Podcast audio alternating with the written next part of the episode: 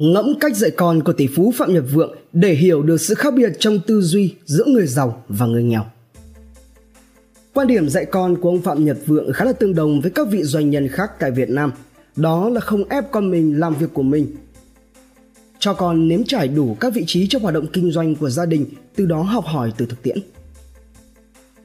Chuẩn bị cho cuộc chuyển giao quyền lực Số liệu Forbes cho biết hiện nay kinh tế tư nhân đóng góp hơn 40% GDP Việt Nam – trong đó doanh nghiệp tư nhân và đại biểu là doanh nghiệp gia đình có xu hướng vượt trội hơn các loại hình doanh nghiệp khác về mặt doanh số, lợi nhuận và các chỉ số tăng trưởng khác. Thống kê cho thấy 100 doanh nghiệp gia đình lớn nhất Việt Nam đóng góp 25% GDP của cả nước.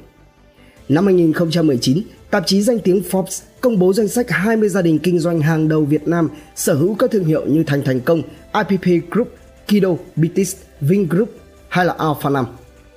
Từ vài năm trở lại đây, các thế hệ F1 của các doanh nghiệp gia đình này đang chuẩn bị cho cuộc chuyển giao kinh doanh. Ông Nguyễn Tuấn Hải, chủ tịch tập đoàn Alpha Nam nhận định, thừa kế thì dễ, nhưng kế thừa lại là việc khác. Với tỷ phú Phạm Nhật Vượng, chủ tịch của Vingroup thì cũng không phải là ngoại lệ. Trong một bài phỏng vấn trên báo Tuổi Trẻ hồi năm 2018, ông Phạm Nhật Vượng đã có chia sẻ Quan điểm của tôi là cho các cháu phải chịu khó lao động, yêu lao động và phải rèn luyện – như cậu con trai đồng, ngày xưa ở bên Ukraine sân nhà tôi rất rộng, đến mùa hè tôi mua một chiếc xe gạch về đổ xuống sân. Cháu và mấy đứa bạn nữa cứ chở từ đầu này đến đầu kia, sắp xếp xong là được 100 đô. Cứ như vậy làm miệt mài cả mùa hè. Ngay bây giờ thì cũng thế, cũng phải lao động. Như con bé út nhà tôi bây giờ cũng thế, ăn cơm xong là phải đi dọn bát làm việc nhà. Quan điểm của tôi là không bắt sau này các con phải ôm công việc của bố. Các con yêu thích và có năng lực đến đâu thì làm đến đấy, không thì thôi, không thể hủy hoại cái sự nghiệp mà bao nhiêu người tâm huyết súng lại mới làm ra được. Nói rồi ông khoát tay chỉ cậu con trai đầu đang ngồi bên cạnh mình rằng Ngay cái anh này bây giờ cũng phải đi làm hùng hục, đi công tác suốt ngày, đi xuống cơ sở ngồi làm, chứ không thể khệ khạng được. Đây là cơ hội để cho anh ấy học hỏi, nghe xem các chú các bác, rồi bố làm việc như thế nào. Chứ bình thường bạn ấy toàn tiếp xúc với đội trẻ hơn mình thì khó mà vươn lên được. Tư duy dạy con của người giàu Quan điểm dạy con của ông Phạm Nhật Vượng khá là tương đồng với các vị doanh nhân khác tại Việt Nam. Đó là không ép con là việc của mình, cho con nếm trải đủ các vị trí trong hoạt động kinh doanh gia đình, từ đó học hỏi từ thực tiễn. Từ thực tiễn, các thế hệ F2 sẽ có cơ hội được mắc sai lầm, họ hiểu rõ sai lầm là những người thầy tuyệt vời. Ví dụ như Ngọc Mỹ, con gái chủ tịch Alpha Nam nhắc lại câu nói được xem là thần chú với các con của bố mình tức ông Nguyễn Tuấn Hải rằng Bố tôi luôn nói là ok, con không làm thì để bố làm. Không những vậy, ông Hải còn sớm dạy con việc kinh doanh khi đưa họ đi công tác tại các tỉnh từ khi còn đi học để gặp gỡ với các đối tác, thăm nhà máy và tìm hiểu thị trường trong giai đoạn 2006 đến 2010. Cũng dạy con học hỏi từ mình và các lãnh đạo lâu năm trong công ty, Chủ tịch Vingroup ông Phạm Nhật Vượng cho rằng đây là cách tốt để vươn lên. Điều này cũng là điều dễ hiểu bởi với kinh nghiệm thương trường được tích lũy thì họ chính là những người thầy rất tốt, tràn đầy ý tưởng Thế vì sao ý tưởng lại quan trọng đến như vậy? Câu trả lời đơn giản bởi vì ý tưởng sẽ tạo ra tiền. Người nghèo nghĩ chỉ có tiền mới sinh ra tiền, nhưng các tỷ phú thì khác. Họ biết một ý tưởng tốt sẽ giúp cho họ kiếm được số tiền mà họ mong muốn. Ý tưởng là một loại tài sản quý. Con người có thể kiếm được bội tiền nhờ vào những ý tưởng tuyệt vời đó.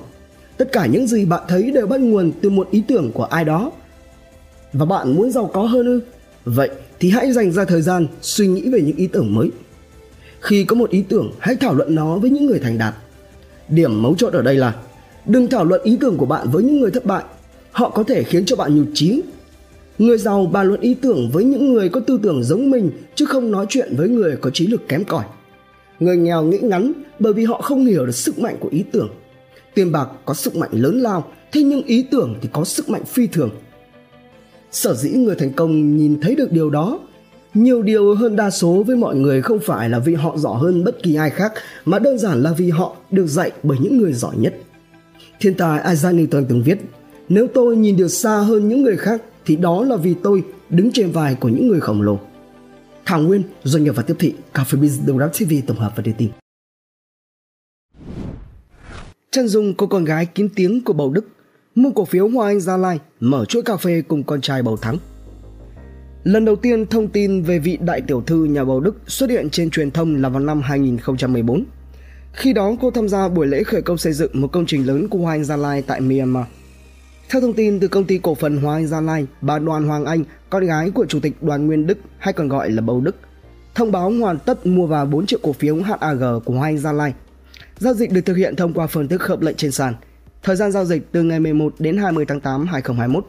Nếu như tính theo thị giá của mã chứng khoán HAG trên thị trường ở mức 5.200 đồng trên cổ phiếu, thì ước tính rằng bà Đoàn Hoàng Anh đã chi ra khoảng 21 tỷ đồng cho thương vụ này. Trước đó bà Đoàn Hoàng Anh chưa hề nắm bất kỳ cổ phiếu HAG nào. Còn Bầu Đức hiện nay đang sở hữu gần 320 triệu cổ phần HAG, tương đương 34,5% vốn. Một số thành viên khác trong gia đình cũng nắm một lượng nhỏ cổ phần như bà Nguyễn Thị Thơm là mẹ ruột của ông Đức nắm 150.375 cổ phiếu. Ông Đoàn Nguyên Thịnh là em trai của Bầu Đức nắm giữ 488.934 cổ phiếu. Ông Lê Văn Kế em rể nắm 320.620 cổ phiếu. Như vậy là tổng tỷ lệ sở hữu của nhóm gia đình Bầu Đức hiện nay rơi vào khoảng gần 35,1% cổ phần Hoài Gia Lai. Theo tìm hiểu, Bầu Đức có 3 người con, trong đó người con gái cả có tên Đoàn Hoàng Anh, hai người con sau lần lượt là Đoàn Hoàng Nam và Đoàn Hoàng Nam Anh. Cả ba đều được nuôi dạy và sinh sống tại Singapore từ khi còn nhỏ. Lần đầu tiên thông tin về vị đại tiểu thư nhà Bầu Đức xuất hiện trên truyền thông là vào năm 2014. Khi đó, đoàn Hoàng Anh tham gia buổi lễ khởi công xây dựng một công trình lớn của Hoàng Anh Gia Lai ở Myanmar. Theo miêu tả thì đoàn Hoàng Anh là một cô gái 24 tuổi, làm việc hết sức năng nổ, chu đáo nhưng lại mang phong cách giản dị.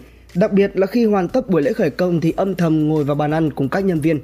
Sau đó ai cũng ngỡ ngàng khi biết cô là con gái của vị đại gia nổi tiếng Việt Nam Bầu Đức được nhắc đến ở lễ khởi công ở Myanmar. Thời điểm này chia sẻ với truyền thông, Bầu Đức cho biết Thật ra cháu không phải làm việc cho Hoàng Anh Gia Lai, dịp ấy chỉ là về phụ giúp mình thôi, chứ cháu làm cho một ngân hàng nước ngoài để thu thập kinh nghiệm. Kể từ sau giai đoạn này, ông Đoàn Nguyên Đức không chia sẻ thêm bất cứ thông tin nào về cô con gái cả. Tuy nhiên, đầu năm 2020, giới kinh doanh lại bất ngờ khi biết bà Đoàn Hoàng Anh cùng với con trai của Bầu Thắng mở chuỗi cà phê ông Bầu. Được biết, cà phê ông Bầu thành lập vào cuối năm 2019 dưới hình thức công ty cổ phần với số vốn 100 tỷ đồng. Trong đó, bà Đoàn Hoàng Anh hiện là người đứng tên góp vốn thành lập, tỷ lệ nắm giữ 24,5%. Chia sẻ tại buổi ra mắt chuỗi cà phê, Bầu Đức tuyên bố thương hiệu ông Bầu sẽ làm cà phê sạch từ lúc trồng, thu hoạch cho tới lúc chế biến tới người tiêu dùng. Bầu Đức nói, bây giờ thì tôi đã bắt đầu tập uống cà phê và tự tin uống rất ngon. Tôi khẳng định chúng tôi làm cà phê thật và rất minh bạch. Nếu như ai đi kiểm nghiệm, phát hiện cà phê ông Bầu giỏm thì tìm ông Đức chửi. Trở lại với Hoa Anh Gia Lai thì công ty này có một động thái đáng chú ý.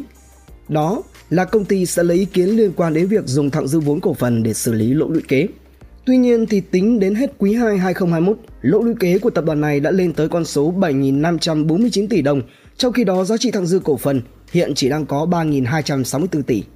Như vậy là cho dù sử dụng hết nguồn thặng dư này, công ty vẫn còn khoản lỗ lũy kế lên tới hàng nghìn tỷ đồng nữa. Bầu Đức cũng đã thay mặt ban lãnh đạo tập đoàn gửi thư xin lỗi đến nhà đầu tư khi đang phải tạm hoãn tổ chức đại đồng cổ đông thường niên 2021 và dự kiến lùi lại đến tháng 9 2021. Bầu Đức cũng thông tin thêm, Hoa Gia Lai trong thời gian tới sẽ tập trung vào hai mảng kinh doanh chủ lực là chăn nuôi heo và trồng cây ăn trái. Đồng thời, tập đoàn này cũng khẳng định cơ bản là đã hoàn thành việc tái cơ cấu tài chính cũng như có kế hoạch thành lý một số tài sản và thu hồi nợ để hoàn tất trả nợ trái phiếu trước cuối năm 2025. Về kết quả kinh doanh, 6 tháng đầu năm 2021, Hoa Gia Lai ghi nhận doanh thu 823 tỷ đồng, tương đương giảm 46% so với cùng kỳ 2020. Tuy nhiên, hiệu quả tái cơ cấu được nhìn thấy rõ ràng với mức lãi ròng đạt 28 tỷ đồng, cải thiện một cách đáng kể so với con số lỗ 1.156 tỷ cùng kỳ 2020. QD tổng hợp dân Việt, độc đáo TV tổng hợp và đưa tin.